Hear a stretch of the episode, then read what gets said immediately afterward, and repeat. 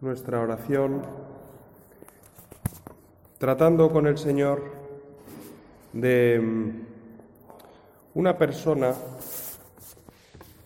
a la que habitualmente tenemos un poco olvidada. Estamos todavía en el tiempo de Pascua en el que celebramos la alegría de, de la salvación que Dios nos ofrece. Alegría de saber que Dios se ha hecho hombre para liberarnos del pecado y para hacernos hijos suyos. Y para eso el Hijo de Dios se hace hombre, desciende a la tierra, nace, vive, enseña y muere. Da la vida. Da la vida porque quiere cargar con todo el peso del mal. Con todo el peso del mal y con todo lo que significa la realidad del pecado. El pecado que consiste en, la desobediencia a Dios o en el intento del hombre de hacerse a sí mismo sin reconocerse como un don, bueno, pues eso generó en el inicio una serie de rupturas en la creación tal como la había querido el Señor.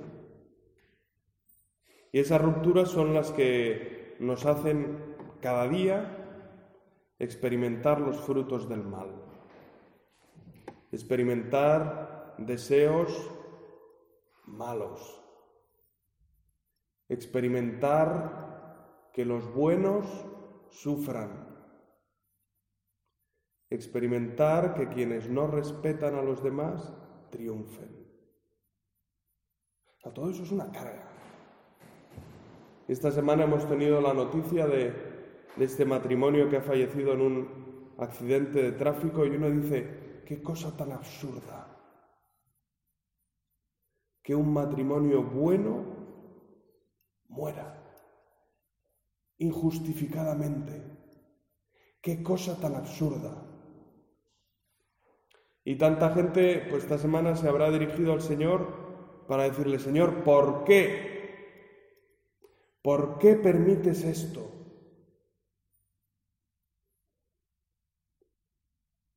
Y el Señor, si, si le escuchamos, quizá lo que nos diga es, es lo que vosotros habéis querido.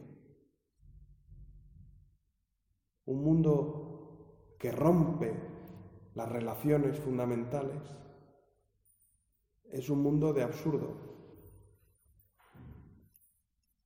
Es un mundo en que viene un hombre bueno y lo matan en una cruz. Es absurdo.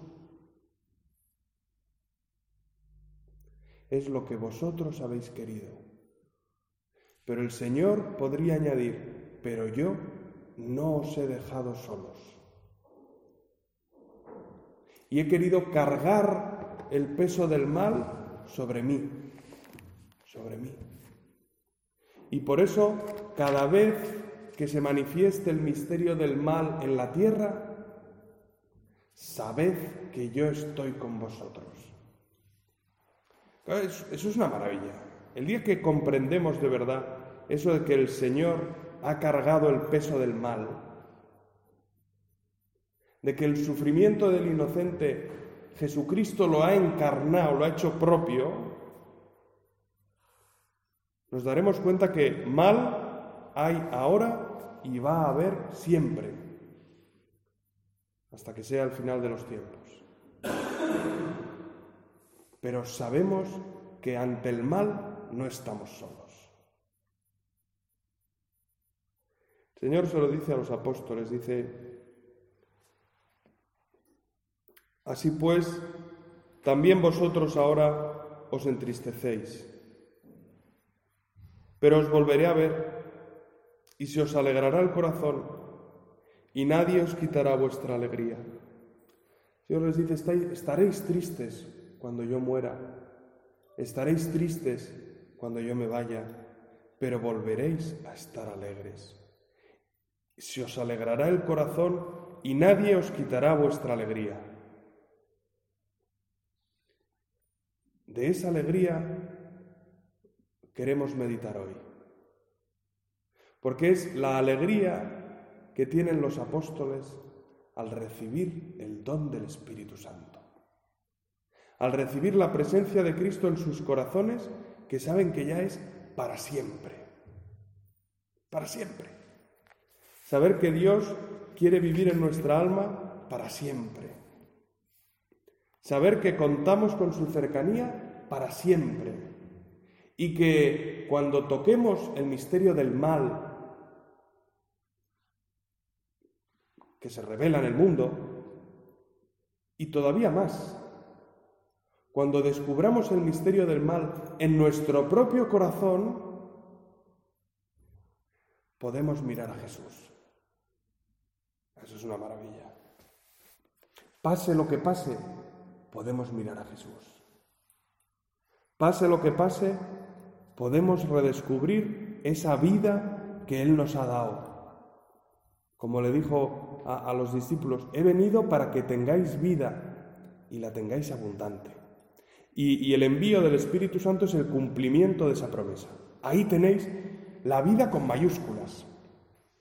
Ahí tenéis la vida eterna. Ahí tenéis al Espíritu Santo de Dios. Y los cristianos que reciben ese don, ¿cómo se sienten?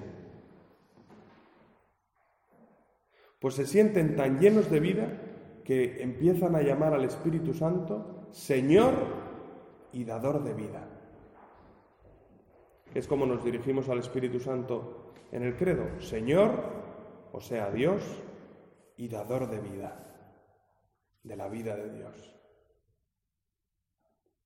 Pues en estos días antes de Pentecostés tenemos una ocasión estupenda para decirle al Señor, Señor, concédeme vivir esa vida. Lléname de tu Espíritu Santo, lléname de ti.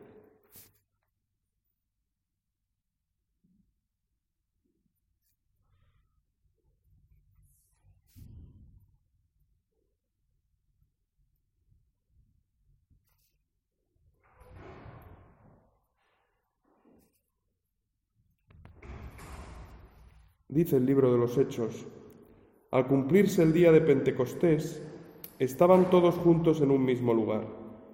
Y de repente sobrevino del cielo un ruido como de un viento que irrumpe impetuosamente y llenó toda la casa en la que se hallaban. Los discípulos estaban reunidos en, el cenáculo, en, el lugar que era su, lugar de reunión en Jerusalén, y mientras estaban rezando, de golpe, ¡pa! se abrieron las contraventanas en una casa que no tenía cristales, porque en aquella época no había cristales, los cristales son muy posteriores, ¡pa! Se abrieron las ventanas e irrumpió como un viento impetuoso. Y dice entonces, se les aparecieron unas lenguas como de fuego que se dividían y se posaban sobre cada uno de ellos. Quedaron todos llenos del Espíritu Santo y comenzaron a hablar en otras lenguas según el Espíritu les hacía expresarse. Se quedaron todos llenos del Espíritu Santo. Y, ese estar llenos del Espíritu Santo tiene al principio esta manifestación un poco así extraordinaria, que es empezar a hablar otras lenguas, el don de lenguas. Yo no lo he visto nunca, pero hay gente que tiene don de lenguas y que es capaz de hablar lenguajes ininteligibles. Bueno, lo he, visto cuando viví con un brasileño en Italia que mezclaba portugués, italiano y español. Entonces, como no se entendía nada, decíamos que tenía don de lenguas. Pero el auténtico don de lenguas, pues es, es otra cosa, ¿no? Pero además de esas manifestaciones como extraordinarias, tiene otras que son más normales, más del día a día. Y lo describe San Lucas en el capítulo cuarto de los Hechos. La multitud de los creyentes tenía un solo corazón y una sola alma. Y nadie consideraba como suyo lo que poseía, sino que compartían todas las cosas.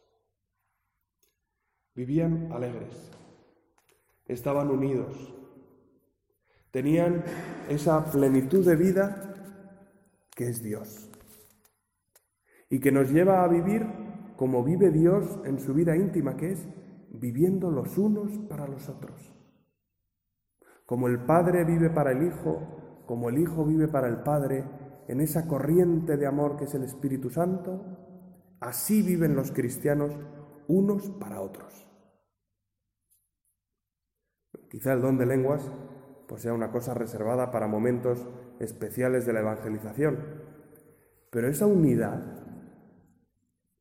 el vivir los unos para los otros, esa es la vida misma de la Iglesia. San Pablo, cuando habla del Espíritu, bueno, habla muchas veces del Espíritu Santo, pero habla en una de sus cartas del fruto del Espíritu Santo. Y el Papa Francisco lo recordó cuando estuvo en Río de Janeiro. Y decía a los jóvenes, cuando está Dios en nuestro corazón, habita la paz, la dulzura, la ternura, el entusiasmo, la serenidad y la alegría, que son fruto del Espíritu Santo. ¿Quién es el Espíritu Santo? El que habita en nuestro corazón y lo llena de paz, de dulzura, de ternura, de entusiasmo, de serenidad, de alegría. Entonces, seguía el Papa, nuestra existencia se transforma, nuestro modo de pensar y de obrar se renueva, se convierte en el modo de pensar y de obrar de Jesús, de Dios. Amigos queridos, la fe es revolucionaria. Y yo te pregunto hoy, ¿estás dispuesto a entrar en esta onda de la revolución de la fe? El Papa describe lo que es la vida de fe y dice, ¿quieres? Y nos lo dice a nosotros. ¿Quieres? El Señor, desde el sagrario donde nos preside, nos mira a cada uno en nuestro corazón y nos dice, aquí tienes mi vida, ya sabes cómo soy. ¿Quieres seguirme?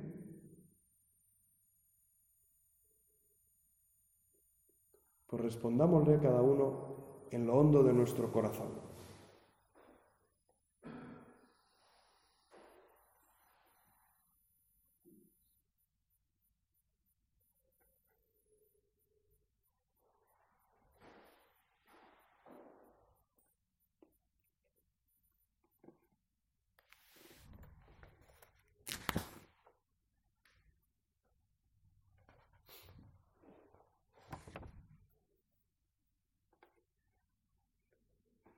Si quieres, lo que hay que hacer es abrir las ventanas de tu alma al Espíritu Santo. Dejar que irrumpa en tu corazón como entró en aquella casa en Jerusalén. ¿Y eso cómo lo hacemos? Pues primero preparándonos. Porque hay un dicho latino, un aforismo o un principio, en fin, una frase de estas lapidarias de la filosofía clásica que aristotélico tomista, filosofía perenne, que dice quid quid recipitur ad modum recipientis recipitur. Quid quid recipitur, o sea, aquello que se recibe ad modum recipientis recipitur. Se recibe según el modo del recipiente. O sea que no basta recibir una cosa muy valiosa, sino que hace falta que el recipiente sea el adecuado. Por ejemplo, las barritas energéticas de isostar o los caramelillos de glucosa con cafeína y, potencia de isostar. Pues eso, si se lo toma un runner, un auténtico runner, pues eso supone un un, subidón de energía que le permite correr otros 10 kilómetros a buen ritmo. Claro, si se lo toma un gordillo que ha salido a correr 20 minutos, pues lo que le supone es un Michelin más. aunque tomen lo mismo, toman un bombazo de energía los dos, pero quid quid recipitur ad modum recipientis recipitur. Pues nosotros, para recibir al Espíritu Santo y que de verdad sea vida en nosotros, hemos de procurar prepararnos, hacerle espacio al Señor. En primer lugar, prepararnos pidiendo que venga. Es muy bonito porque las oraciones de la Iglesia al Espíritu Santo, en todas aparece la petición ven. Ven Espíritu Santo, ven. Eh, hay un ven Espíritu Santo que es el más breve, llena los corazones de tus fieles y enciende en ellos el fuego de tu amor. Pero empieza así, ven Espíritu Santo. Este domingo en, la misa de Pentecostés, antes del aleluya, se reza o se canta la secuencia. Y la secuencia se titula igual, ven Espíritu Santo. Lo que podemos decir nosotros para prepararnos es ven. Porque de hecho, aunque como recipiente seamos poca cosa, aunque en el ejemplo anterior nosotros seamos el gordillo, que va a recibir ahí el, el bombazo energético, pues es que lo primero que hace el Espíritu Santo en un alma es prepararla. Antes de recibir el bautismo, el Espíritu Santo nos prepara. Es que es una maravilla. Dios nos quiere tanto que quiere unirse a nosotros, pero nosotros somos, somos carne, somos una criaturilla, somos poca cosa. Y por eso lo primero que hace es prepararnos. Pero lo que sí podemos hacer es pedirlo. Señor, ven, ven a mi corazón. Ven a mi corazón. Conocemos bien la, oración que le dedicó San José María al Espíritu Santo cuando tenía 32 años, pues tuvo un tiempo en que pues creció mucho su devoción al Espíritu Santo y leyó algunos libros y, fue tratando más y más a la tercera persona de la Santísima Trinidad. Y, en su oración mental, rezando por su cuenta, compuso esta oración. Ven, oh Santo Espíritu, ilumina mi entendimiento para conocer tus mandatos. Fortalece mi corazón contra las insidias del enemigo. Inflama mi voluntad. Lléname de ti, de tu luz, de tu calor, de tu fuerza los mismos que llenaron a los apóstoles. Aquellos apóstoles miedosos, de golpe, ¡pum!, se llenaron de fuerza. Aquellos apóstoles que todavía antes de la ascensión, lo leímos la semana pasada, le preguntaban al Señor, ¿es ahora cuando vas a, restaurar tu reino? No se habían enterado de nada. Pues de golpe, ¡pum!, reciben la luz para comprender lo que había sucedido. Pídele tú lo mismo. Ven, ilumina mi entendimiento, fortalece mi corazón, inflama mi voluntad. Es lo primero, pedirlo, pedirlo. Ven a nosotros, porque queremos vivir esa vida que es la vida de Jesús. Pero para eso te necesitamos. Ven a nosotros. Primero, pedirlo. Y segundo, secundarle. Hacerle caso. En, los, en los discursos de la última cena, Jesús habla a sus apóstoles del Paráclito que les va a enviar, del defensor, del consolador, que es el Espíritu Santo. Y para explicarles lo que va a hacer el Espíritu Santo, pues les dice, os he hablado de todo esto estando con vosotros.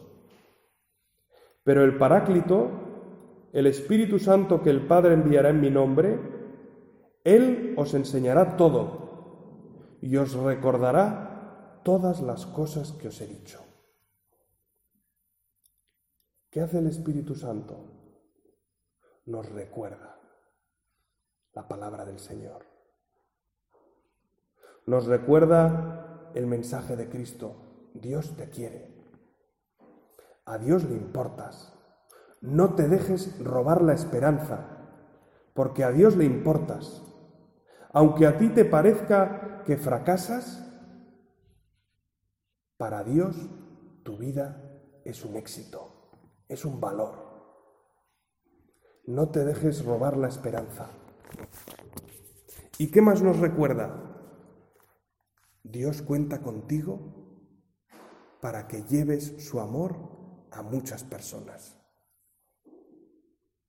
Y es verdad que Jesús, lo meditamos también la semana pasada con motivo de la ascensión, que el Señor nos dice, lo que yo he hecho, ahora seguid vosotros. Es la muestra de mayor confianza que puede haber.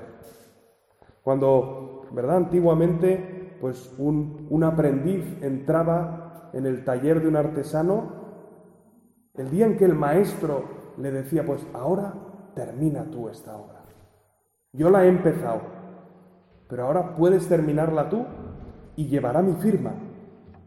eso es, eso es impresionante. Eso en el mundo en que vivimos hoy en día nos parece, nos rompe los esquemas. ¿Pero cómo? ¿Pero cómo? Sí, muchos cuadros ¿no? en, en los museos se pone escuela de tal. Lo firmaba él, pero se fiaba de sus discípulos. Con, con, la diferencia de que en el caso de Dios, verdaderamente a través de nosotros actúa Él. Verdaderamente. Y el Espíritu Santo es el que nos recuerda cómo haría las cosas el Señor. El que nos dice, perdona a este. El que nos dice, sonríe a este. El que nos dice, amar es servir. El que nos recuerda todas esas cosas es el Espíritu Santo. A nosotros nos cuesta seguir su voz, porque en el fondo es una voz que rompe la lógica de este mundo y nosotros estamos en este mundo y vivimos con la lógica de este mundo. Entonces, cuando nos rompen la lógica, pues estamos fuera. Pero así actúa el Espíritu Santo nos recuerda la voz del Señor. Por eso, junto al pedirle que venga y que nos transforme y que nos ilumine y que nos fortalezca y que nos encienda, podemos decirle, he oído tu voz y no quiero endurecerme y resistir diciendo después, mañana, mañana. Decía San José María que era el adverbio de los el adverbio. No me acuerdo. El adverbio era de los cobardes o de los derrotados. Es el adverbio de la derrota, mañana. Me acuerdo que en el colegio, cuando daba la catequesis de confirmación, terminaba con, bueno, una sesión sobre la post-confirmación, ¿no? Y les hablaba eso de secundar la voz del Espíritu Santo, que no es que haga cosas especiales, no es que sus dones, mm, pues eso, nos consiga luces en los exámenes, o bueno, puede que sí, pero no tiene por qué. En cambio, lo que siempre hace el Espíritu Santo es recordarnos cómo podemos amar más. Y nosotros, la manera de despreciar al Espíritu Santo no es, no lo sé, apostatando o renunciando a nuestra fe. Es muy difícil que eso lo hagamos. La peor manera de despreciarle es decirle mañana. Hoy no, mañana. Y entonces, para ver lo, poco atractivo que es ese adverbio, que es el adverbio de los vencidos, ya me acordaba, es el adverbio de los vencidos, pues les ponía en clase un vídeo de un grupo de música español de los años 70 que se llamaba Los Ángeles, creo. Y era un grupo de Granada que tenía una canción que se llama Mañana. Y entonces la canción era, uh, mañana, mañana, mañana, mañana, tomorrow. Esa era la letra de la canción que se iba repitiendo y sobre todo eran unos tipos como muy sosos. O sea, salían ahí en un plano absolutamente estático, sin mover los brazos, a veces incluso con los brazos cruzados y ahí cantando Mañana, mañana, tomorrow. Entonces les ponía esta canción y les decía, a ver, ¿quién se suma a este equipo? O sea, ¿quién se suma al equipo de Los Ángeles mañana, tomorrow? Nadie. Es que el mañana mata al amor. Y por eso, para recibir al Espíritu Santo, para prepararnos, podemos pedirle que venga y decirle, quiero escuchar tu voz.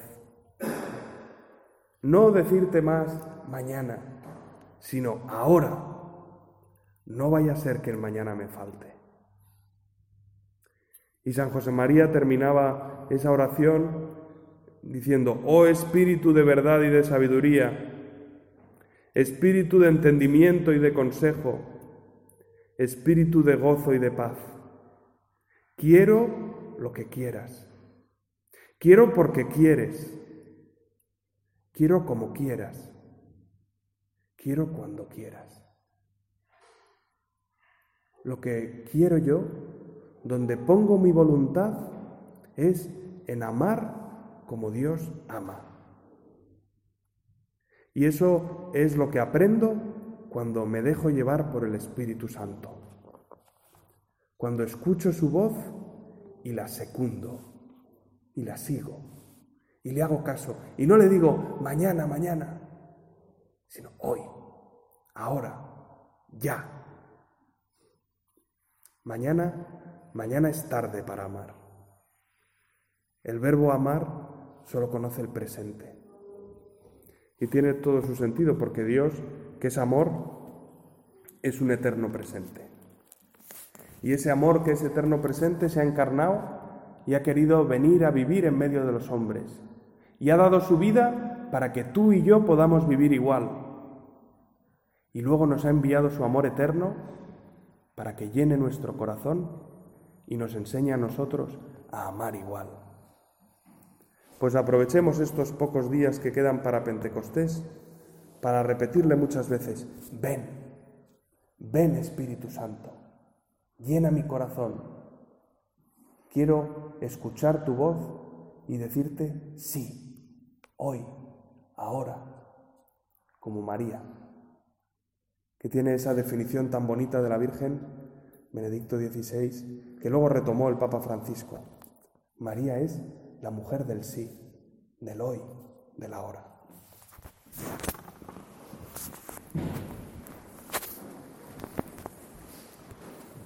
Te doy.